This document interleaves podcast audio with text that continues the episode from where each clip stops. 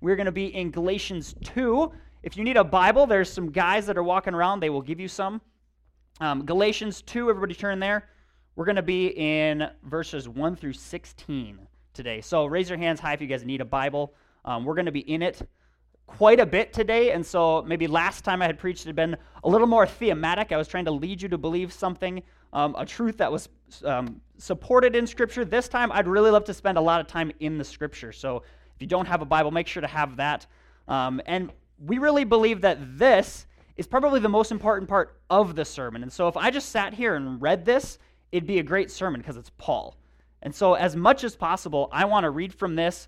Um, the less that I give you my ideas, and the more that I just let God do His thing here, um, I think the better you guys will, the better you guys will learn from the Bible, and the better the sermon will be. So, with that, um, here is Galatians two. We're going to do one through sixteen. Then, after fourteen years, I went up again to Jerusalem with Barnabas, taking Titus along with me. I went up because of a revelation and set before them, though privately before those who seemed influential the gospel that I proclaim among the Gentiles, in order to make sure that I was not running or had run in vain. But even Titus, who was with me, was not forced to be circumcised, though he was a Greek. Yet because of false brothers secretly brought in, who slipped in to spy out our freedom that we have in Jesus Christ, so that they must bring us into slavery, to them we did not yield in submission, even for a moment, so that the truth of the gospel might be preserved for you and from those who seemed influential. What they were makes no difference to me. God shows no partiality. Those, I say, who seemed influential added nothing to me. On the contrary, when they saw that I had been trusted with the gospel to the uncircumcised, just as Peter had been entrusted to the gospel to the circumcised, for he worked through Peter for his apostolic ministry to the circumcised, worked also through me for mine to the Gentiles. And when James and Cephas and John, who seemed to be pillars, perceived the grace that was given to me, they gave the right hand of fellowship to Barnabas and me, that we should go to the Gentiles, and they to the circumcised. Only they asked us to remember the poor, the very thing I was eager to do. But when Cephas came to Antioch, I opposed him to his face, because he stood condemned. For before certain men from James, he was eating with the Gentiles. But when they came, he drew back and separated himself, fearing the circumcision party. And the rest of the Jews acted hypocritically along with him, so that even Barnabas was led by their hypocrisy. But when I saw that their conduct was not in step with the truth of the gospel, I said to Cephas before them all, If you, though a Jew, live like a Gentile and not like a Jew, how can you force Gentiles to live like Jews? We ourselves by birth are Jews by birth, not Gentile sinners.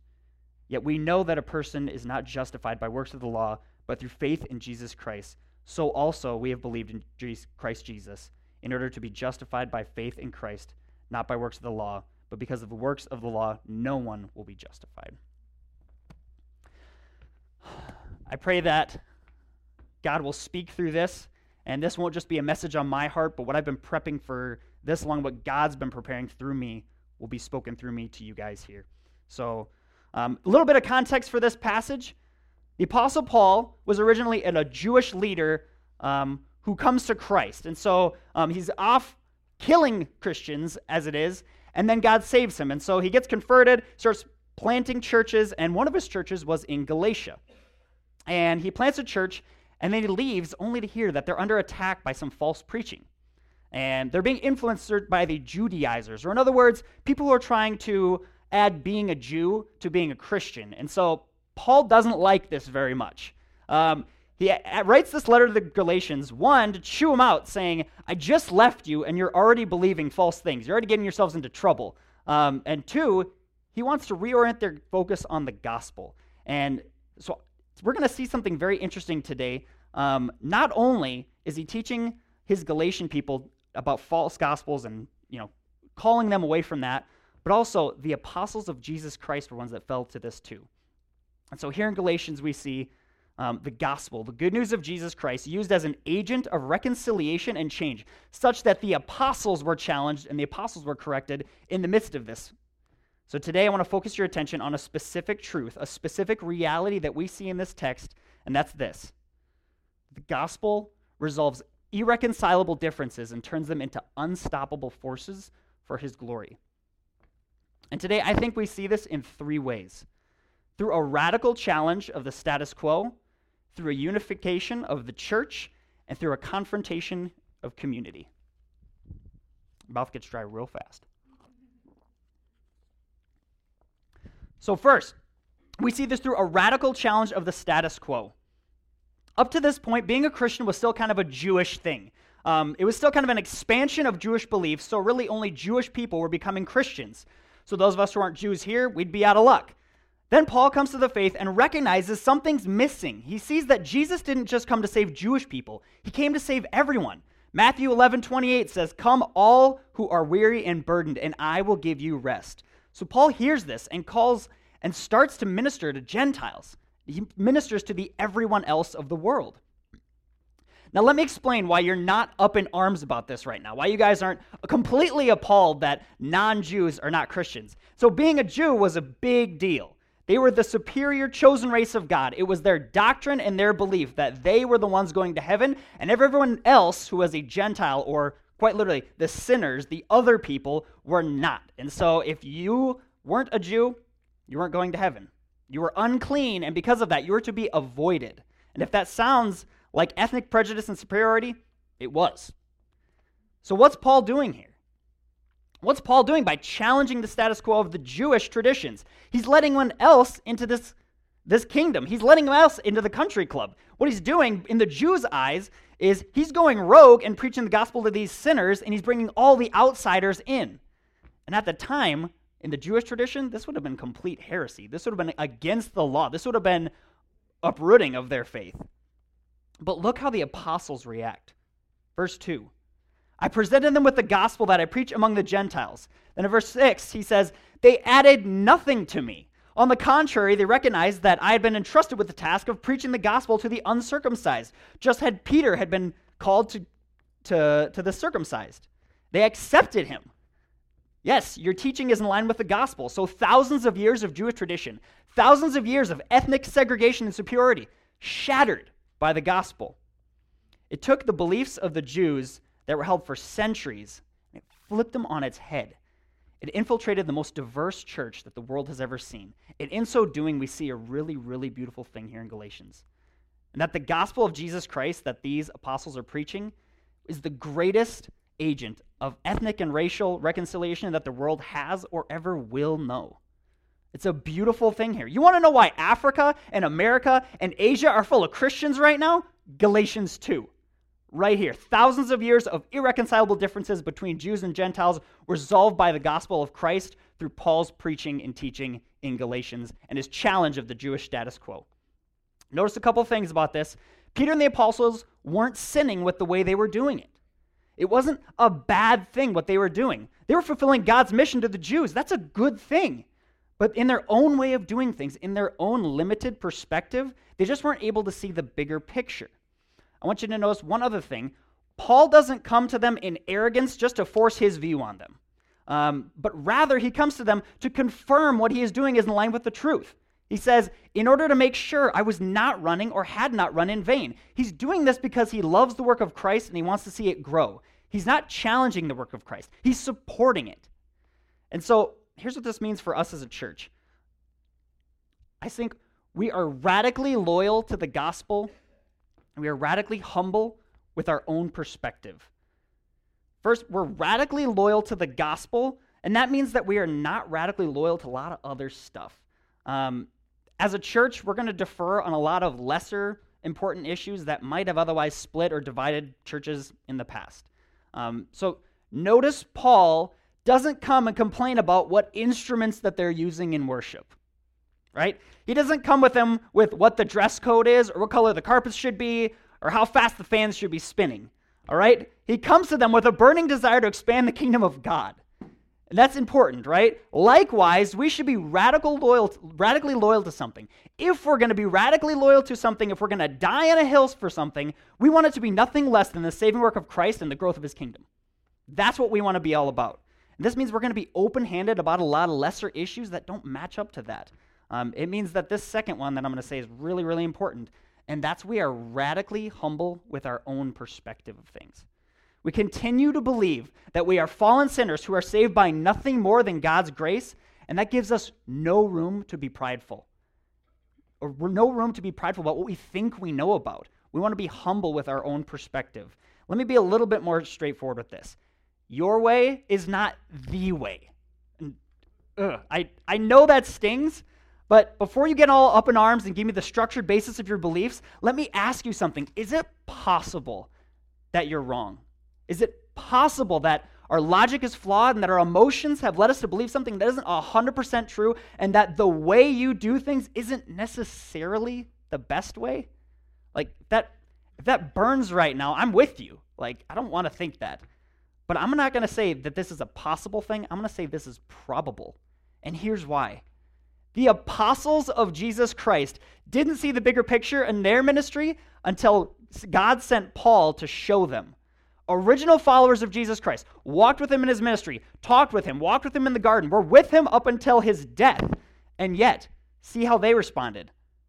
Well, they didn't even get it. They didn't get it together until they responded to Paul's call to expand the kingdom. Thousands of years of Jewish tradition, and they accepted it. So the gospel allows us to compromise on the little things because we know we've been redeemed in the major things by a God who is beyond our own understanding. We, uh, we get to compromise on these little things. We don't make a big deal of these little things because we know in the most important part of our souls, we've been redeemed by God and a God who is bigger than anything we can understand. And so anything else that we have is just going to be pride coming out in community. Um, there are things that we want to be important for. I've got like 18 quotes of Tim Keller that I could whip out right now, um, but for the sake of time, I'm just going to keep moving forward. But if you want to know more about this, look up him. He's a great guy. Um, but next, next point. We see unstoppable forces for God's glory created through the unification of God's church. The unification of God's church. Verse 9 James Cephas, that's Peter, and John, those who seemed pillars, gave me and Barnabas the right hand of fellowship when they recognized the grace that was given to me. They agreed that we should go to the Gentiles and them to the circumcised. All they asked is that we would remember the poor, the very thing I had been eager to do all along.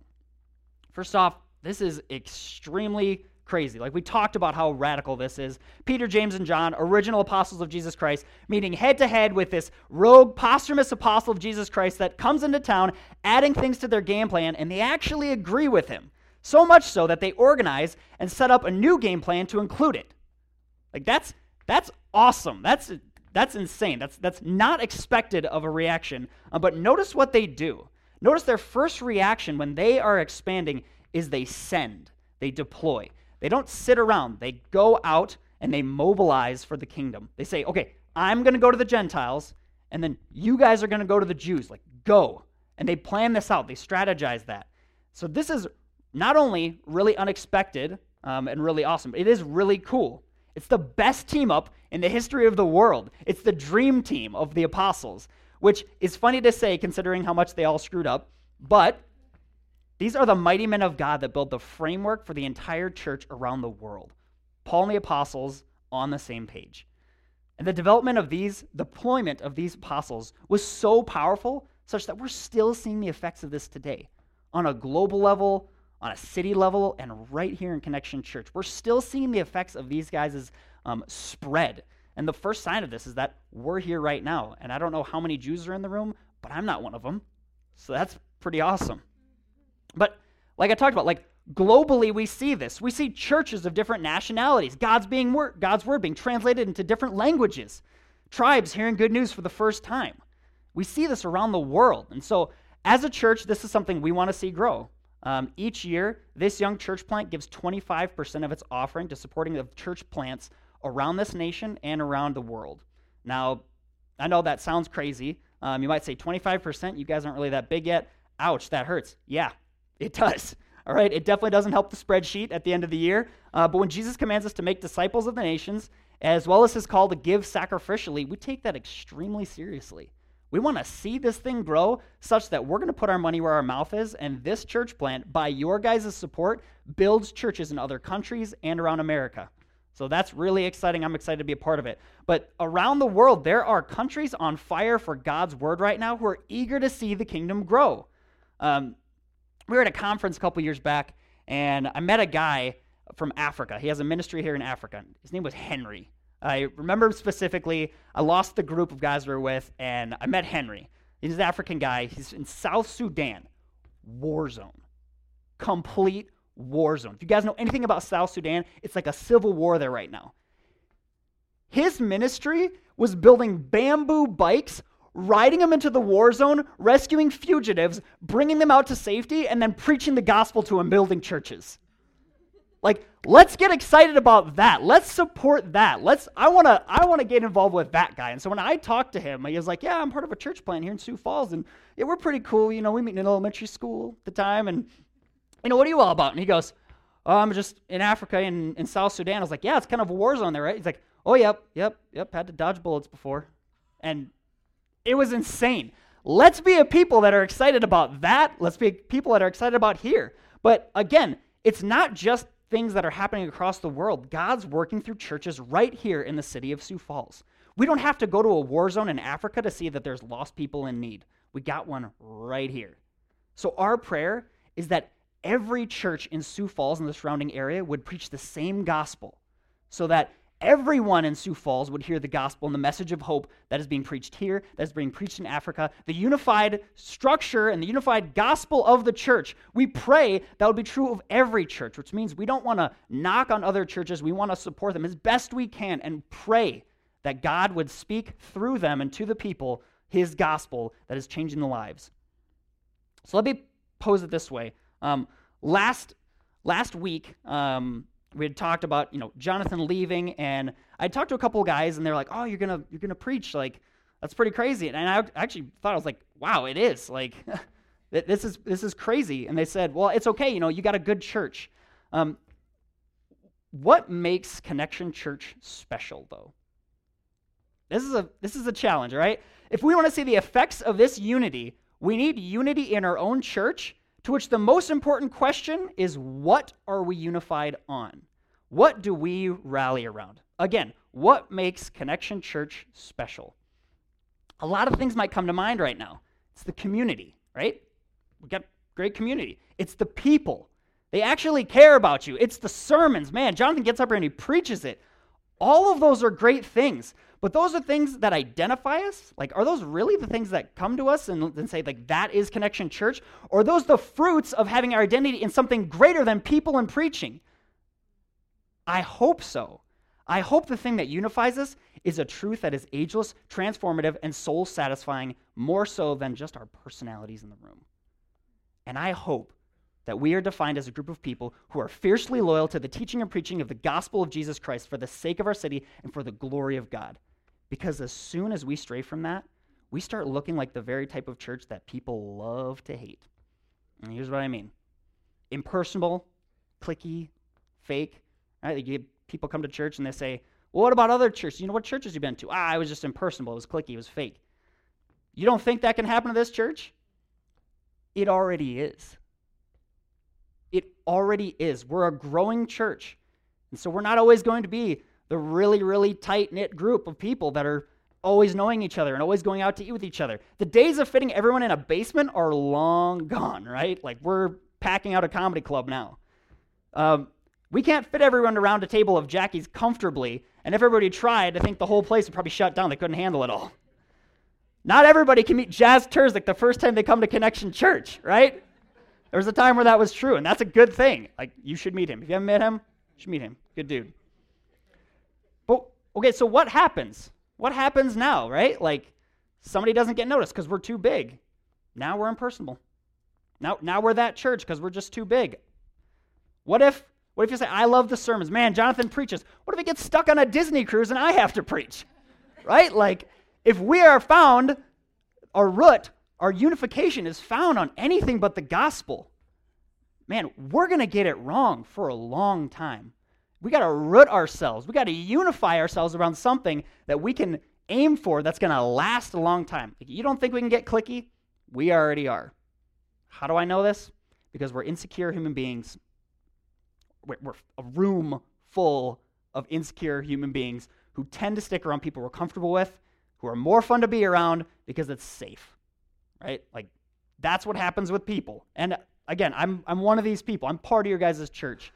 But that's why all of this becomes ultimately unsatisfying unless we rally around something that is greater than social acceptance, unless it's something more than just a table at lunch, unless we're defined by the work of Christ in our lives, then all the things that we love about this church, they're just perks. They're just awesome perks compared to the eternal joy that these people have and that they unify around. Like, let's be about that.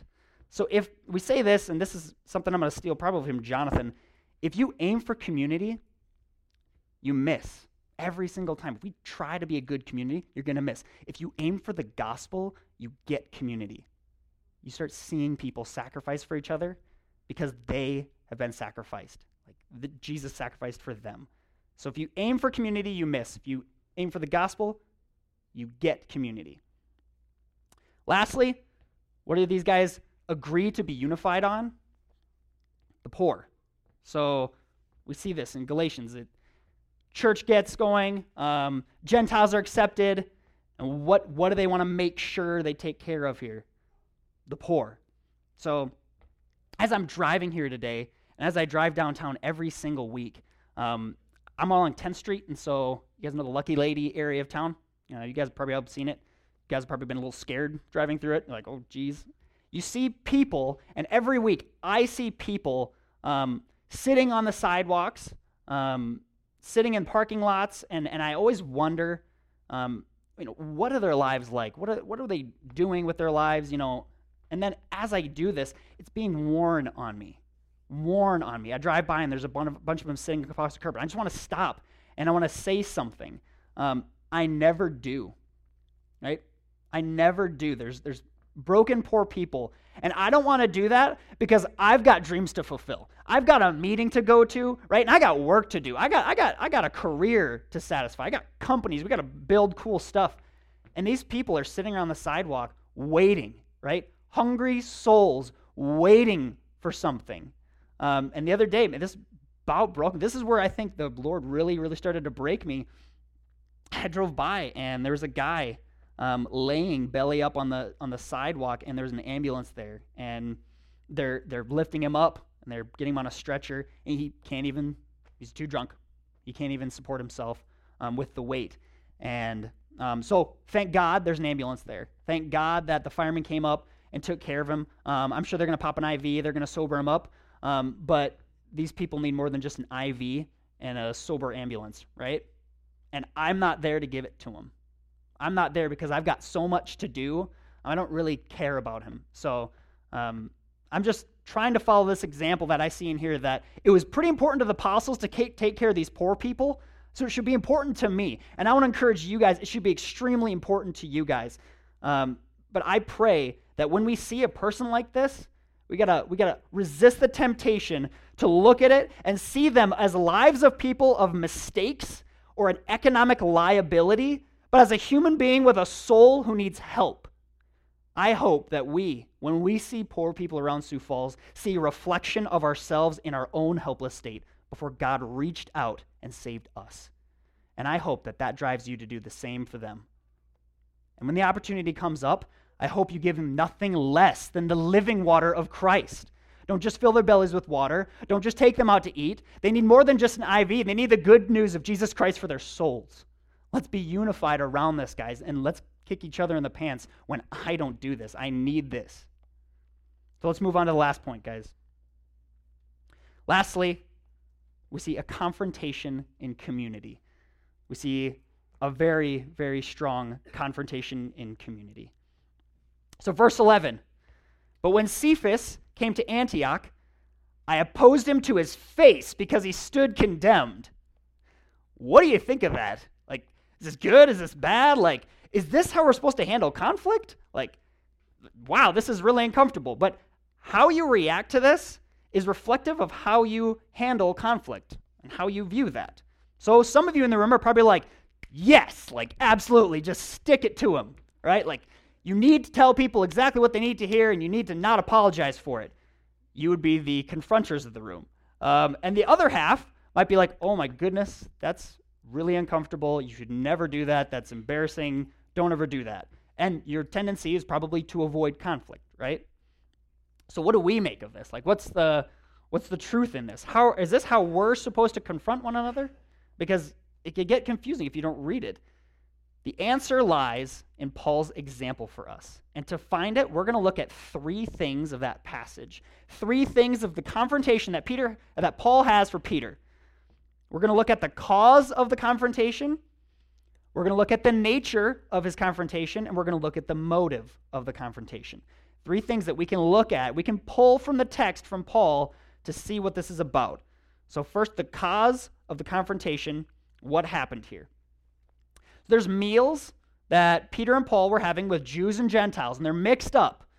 And remember, that's okay now. Jews and Gentiles can eat now. They've, they've agreed that this is an okay thing. And Peter would have no problem eating with Gentiles. He would eat with them until certain men came. And then he would pull back and only sit with the Jewish people. This is like lunchroom drama here, all right? He just got done saying that Gentiles are included in the kingdom of heaven, and then he avoids them when the leaders come around so they don't think bad of him. He's being hypocritical. But Peter wasn't just being guilty of being a hypocrite. As an influential leader, he was leading the rest of the Jewish Christians astray too. It says even Barnabas was led astray. Barnabas was Paul's right hand man, and Peter was leading him in the wrong direction. Paul's going to do about something that, right? Because Paul and Barnabas are really tight, so he's going to confront that. So, what is he confronting? The Apostle Peter is being a hypocrite and he's leading others astray. Next, what's the nature of this conflict? Like, how does it go? Think of this as the what, how, and why. What's the nature of the conflict? Obviously, Paul's really upfront. To his face, right? I opposed him to his face. That doesn't exactly paint a picture of being coy and subtle. Of course, nobody ever accused Paul of being coy and subtle. He's a very straightforward person. But what else do we see? Look at verse 14. I said to Cephas before them all, before them all. The nature of this confrontation was public. The confrontation and the nature of it matches the setting and the influence of the problem. All right? And so Peter was publicly influencing people to believe something that was counter, that wasn't true of the gospel. And he was influencing other people to do so. And so if you're in a group of people and somebody is trying to talk to you about how you know, I don't know, something something Hitler is actually the Jesus Christ and only white people should go. Like hopefully somebody stands up and says that's not true. All right? So the nature of Peter influencing other people merited what it was. Now you got to be careful with this one, all right? You got to be extremely careful and here's why. We're currently led by a culture that is starting to tell us it's okay, even profitable to say exactly what you want, when you want, in front of as many people as you want. In fact, the more people you speak your mind to, the better, and the more popular you are.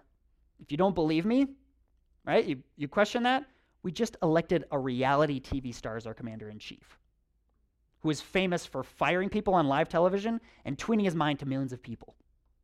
Right? I'm not saying this to be political at all. I'm not taking a political stance, but I am saying there's something interesting. There's something influencing Americans to value a form of brash honesty such that we made the man who does it best our president. So just notice that there's there's a cultural push here to really really stick it to someone and that's probably not what we're supposed to be reading out of this text. So be careful. Resist that temptation to look and say, "Yes, call each other out." Um, and that leads us to the most important part Paul's motive in this. What is his motive? Why did he do this? Like, what's the reason that he confronted him? And this is where I think we as a church can best gauge if this is something that needs to happen in the life of our church. If we read this correctly, we see Paul has two things that motivate him to confront and should serve as a roadmap for our own conflicts. And that's a love for his people and a love for the gospel. We see both of those here in the sermon a love for his people, and more importantly, a love for the gospel. First, Paul's confrontation of Peter is reflective of his care for the people that he is around. They're in Antioch, which is one of Paul's missionary bases. For those who don't know, um, Paul was a missionary, and for a number of years, he made Antioch his base, meaning that these are people he'd probably been personally investing in for a long time now. And not just people, one of his best friends, Barnabas, was being laid astray. Like we said before, like even Barnabas was being led astray. So Paul really cares about the people that he is speaking to, the people that is being affected by Peter. I think we should be no different. When considering whether or not you want to confront someone about something, I want you to consider one thing. Do you love the person that you are confronting? Like, do you actually care about their well being and growth? Do you want to see them grow for their benefit, or is this just something else underneath? Is this just pride coming out in a really brash, aggressive way so that you can feel good? Like, what is it? What's the reason that we're doing this? Like, do you love the other person that you're confronting? 1 Corinthians 13, if I speak in tongues of men of angels, but do not have love for them, I'm only a resounding gong or a clanging cymbal. If I have the gift of prophecy, if I can fathom all the mysteries and all the knowledge, and if I have a faith that can move mountains, but I have not love, I am nothing, it says. If I give all I possess to the poor, give all my body to hardship that I may boast, but don't have love, I gain nothing.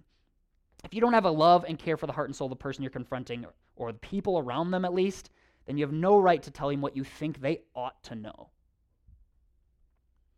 Litmus test is this, right? Like, okay, okay, well, how do I how do I know if this? It's is it easy to be confrontational with someone? Like, specifically with people you know, do you feel a sense of satisfaction and even comfort when you really speak your mind to them? When you really stick it to somebody, does that make you satisfied? Or does it kind of pain you to say hard truths to people? If it doesn't, you might not be speaking the truth in love. You might just be protecting the truth of your own insecurities.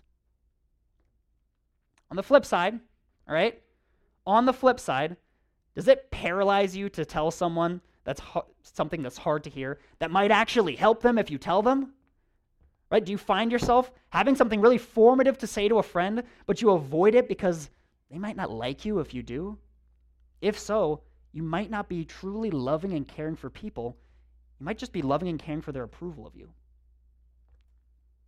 So, lastly, healthy confrontation comes from a true and genuine love for the gospel.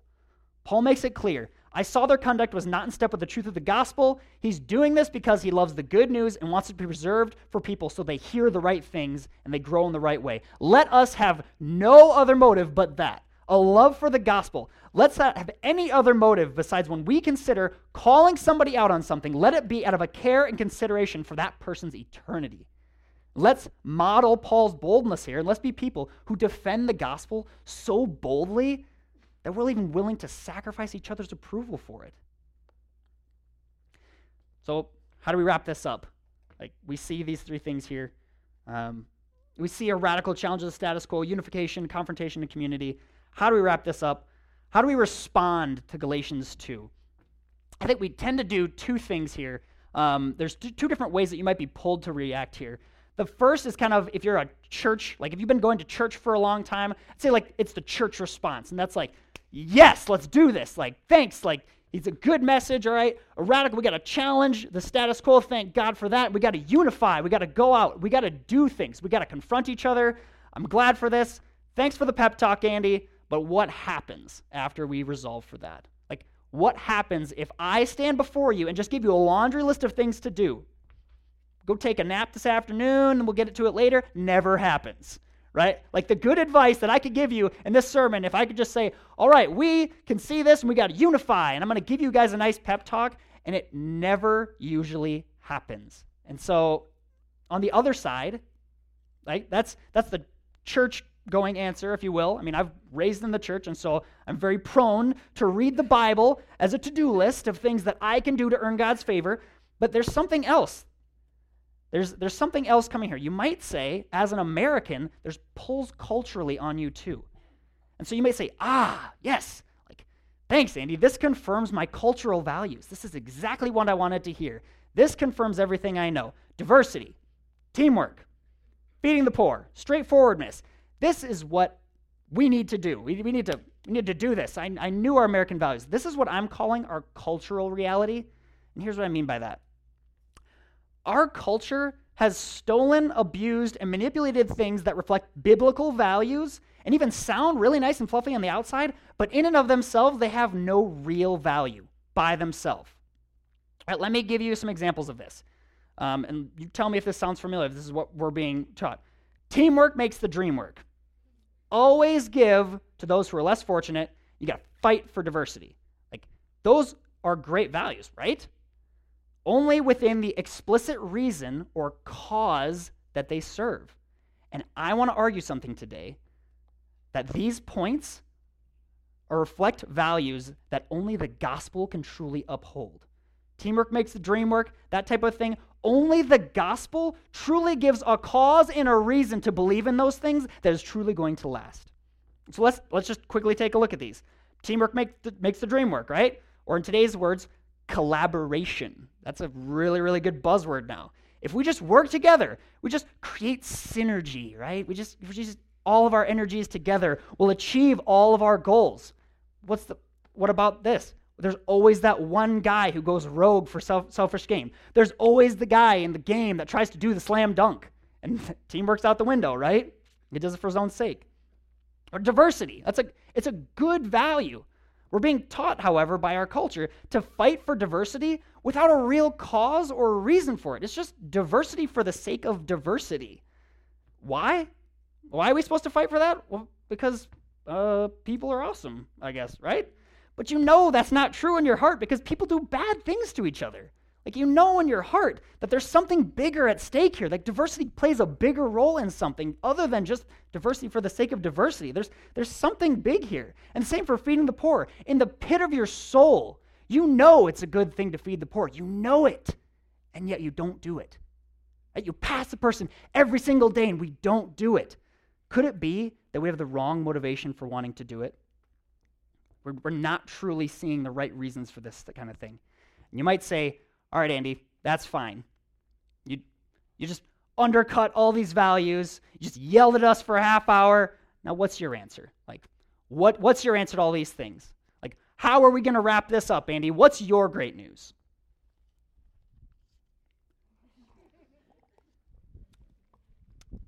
I'm glad you guys asked. Today, I'm going to compel you to believe in something greater than just good news and great advice, something more than just good advice and vague adages that our culture feeds us. Today, I want to give you good news to leave here with. The only reason that the disciples did any of this stuff, fed the poor, joined forces, diversified the church, is because Jesus Christ did it first. Jesus challenged our status quo by including us into his kingdom when we were headed in the wrong direction. Jesus unified a church by ushering a diverse new kingdom in which every tribe and nation could see the freedom and power of his name. Jesus boldly confronted the innermost idols of people so they could be free of the idols and follow him, the only true source of true joy and comfort in the world. Here's what we see Jesus resolves irreconcilable differences between a perfect and holy God and a sinful people and turns them, the people, into unstoppable forces for his glory. This is the good news that we have something so much better than empty adages and goodwill testaments that our culture feeds us. And this changes everything. It changes our viewpoints. It changes the way we serve one another. It changes the way we work together. It changes the way we confront one another. Don't you guys see? The only reason we can be upfront and honest with each other and not rip each other's heads off is because he was upfront and honest with us, and it saved our souls. And the reason that you get to spend time with someone who isn't fun and spend time with somebody who makes you uncomfortable is because your ultimate joy and comfort doesn't come from community, it comes from Christ. The only reason that the apostles could accept an entire race of human beings into their ministry is because Jesus accepted them into his first. Like, don't you see, when you aim for teamwork, it fails as soon as somebody slam dunks. If somebody slam dunks, it's done. But when we set our sights on the gospel, you get a united community of diverse people who are serving and loving one another because they were loved and served first. When you fight for diversity, purely for the sake of diversity, you get a movement, a movement that's confused with a vague goal. But when you see diversity as a beautiful display of God's creation, unified under the cause of Christ, despite different languages, despite different cultures, and despite different skin colors, you get excited and you want to join hands and you want to support it. You have a reason to support it.